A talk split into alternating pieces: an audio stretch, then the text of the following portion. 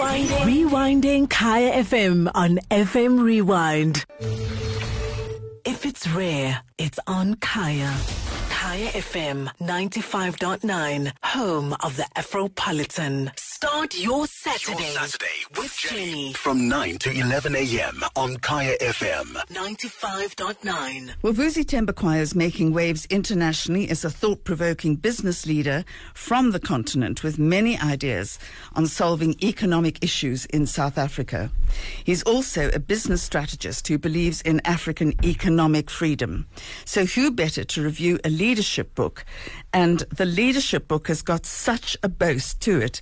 It is leadership without, I'm not saying without effort, but it is leadership in a new way. And I just thought, looking at it, I couldn't find anyone better than Vusi Thembakwayo, who was sitting opposite me. So, Vusi, I don't know what you thought of this book, but as soon as I saw it and I saw I saw the sort of the boast on the cover, why you don't need to be in charge to inspire others and make change happen. And then you've got uh, Arianna Huffington, um, the founder and CEO of Thrive Global, and she is waxing lyrical about it. But are you waxing lyrical about this book? I thought th- the book itself is tricky because the concept is simple, but it's only if you really understand management that you realize how complex it actually is. So the author posits that you don't need position or authority to lead. What you need is a spirit of leadership, which sounds great. Yeah, academically, it's like, yeah, sounds the spirit of leadership. But then the question is so how do you do it? Mechanistically. Organizations, particularly when they get larger, need mechanisms to manage the complexity. And so what the author gets into in this book is how do you design deliberate tools, systems, and modalities to implement the spirit of leadership that doesn't require position. So from that perspective, it's absolutely brilliant. And I mean, is it is it achievable? Because it, it sounds it sounds very academic, and there's a huge Yeah. difference between academic thought Yeah. and down on the ground.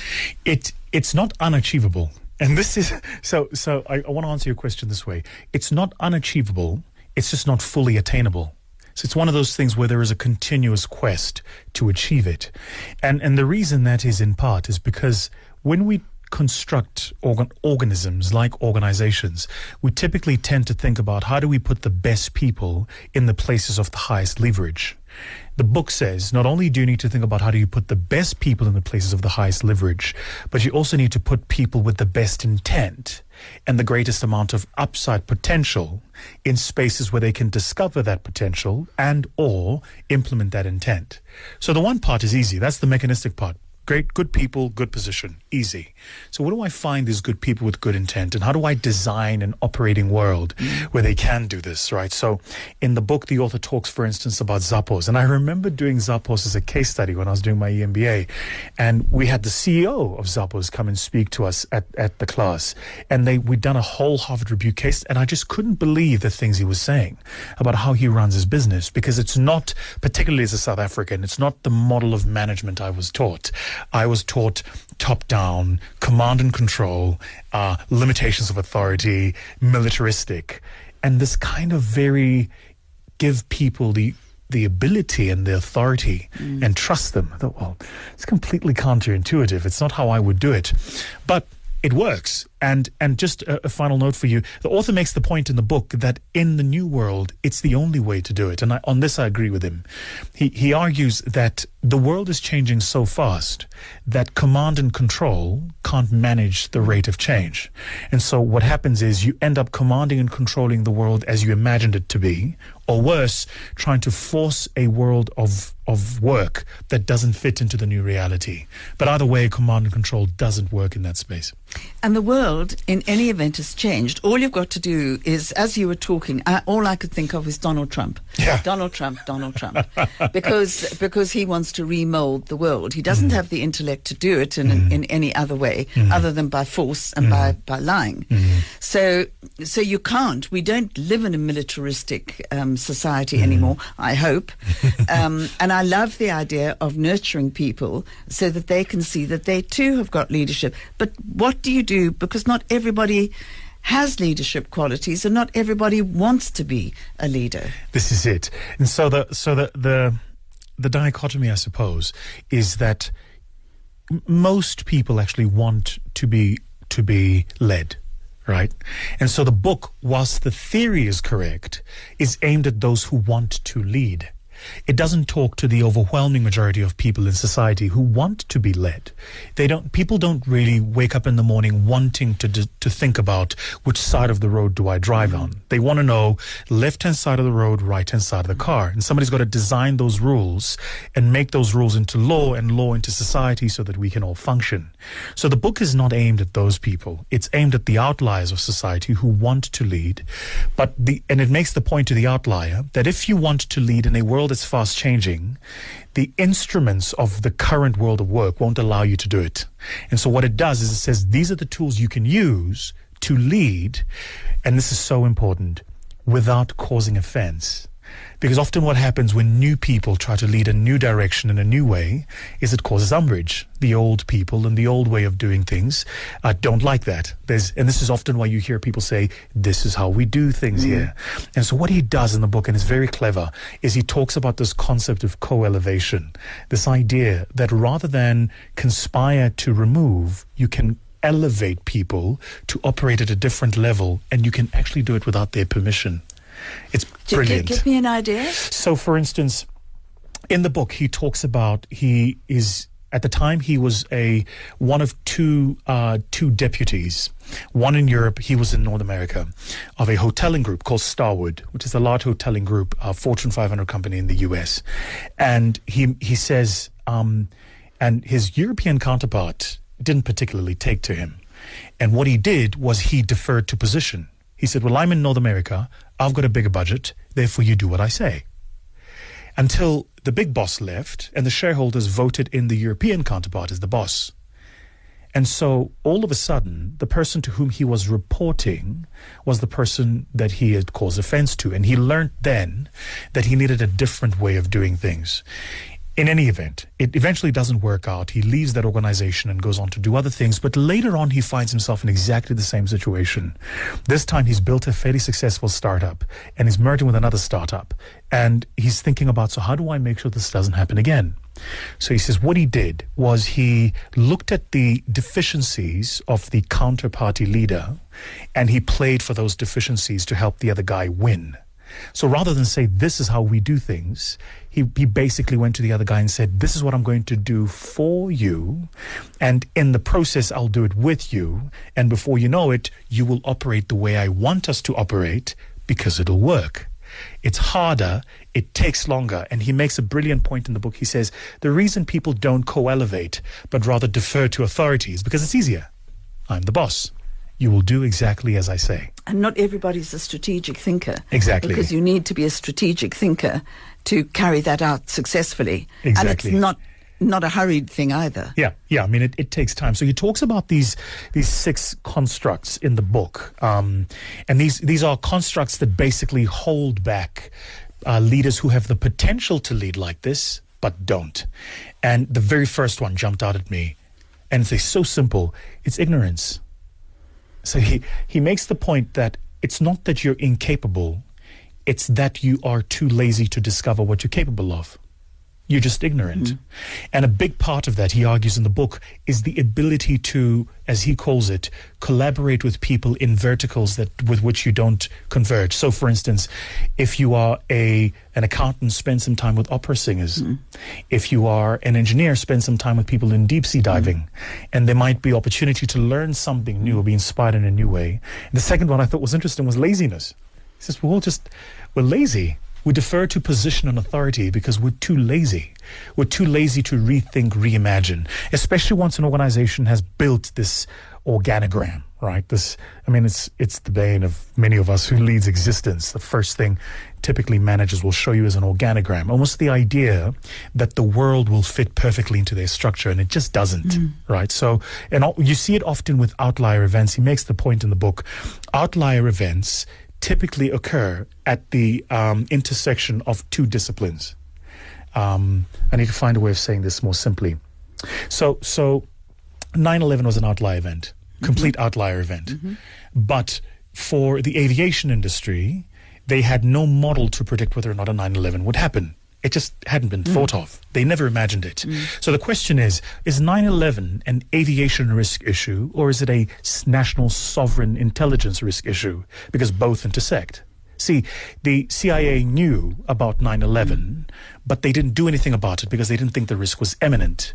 The aviation industry was not aware of 9 11, but they flagged the pilots who went and got the training because they didn't attend the landing classes. These two worlds did not meet and have a conversation to understand the imminence of the risk. It's a very common trait about the rate at which the world moves at the intersection is often where the biggest opportunity and risk is. And so he makes the point that if you're lazy, and you're not looking outside of your own vertical, you're going to completely miss the opportunity to lead without position and to co-elevate your partners. So, so a question. I mean, I think it sounds fascinating.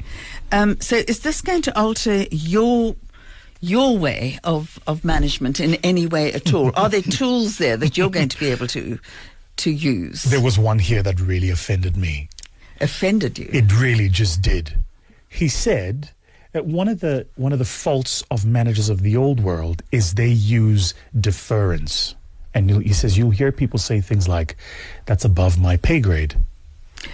And I thought, wait, I have people in my own team say that all the time. That really worried me. Or, or, or, or somebody who'll say, that's not my call. I thought, so, and, and, and the point he makes is this. He says that if you are building an organization with leaders who want to lead in the new world, then call and pay grade are constructs of the old world. yes. Right. That's the minute it's above your pay grade or is not your call to make is precisely when that sense of curiosity should kick in. So here's why I was offended. Because I had to confront that I'm actually quite the militaristic leader. Mm. Like I've set up my organization to be efficient, which means people do what they're told when they're told. Mm. Now we're a complex organization in financial services, so we employ incredibly smart people who have stuff to do. But because we're in a regulated space, I don't have a lot of leeway with creativity. I can't break the rules and say, well, I was being creative, I'll lose my license.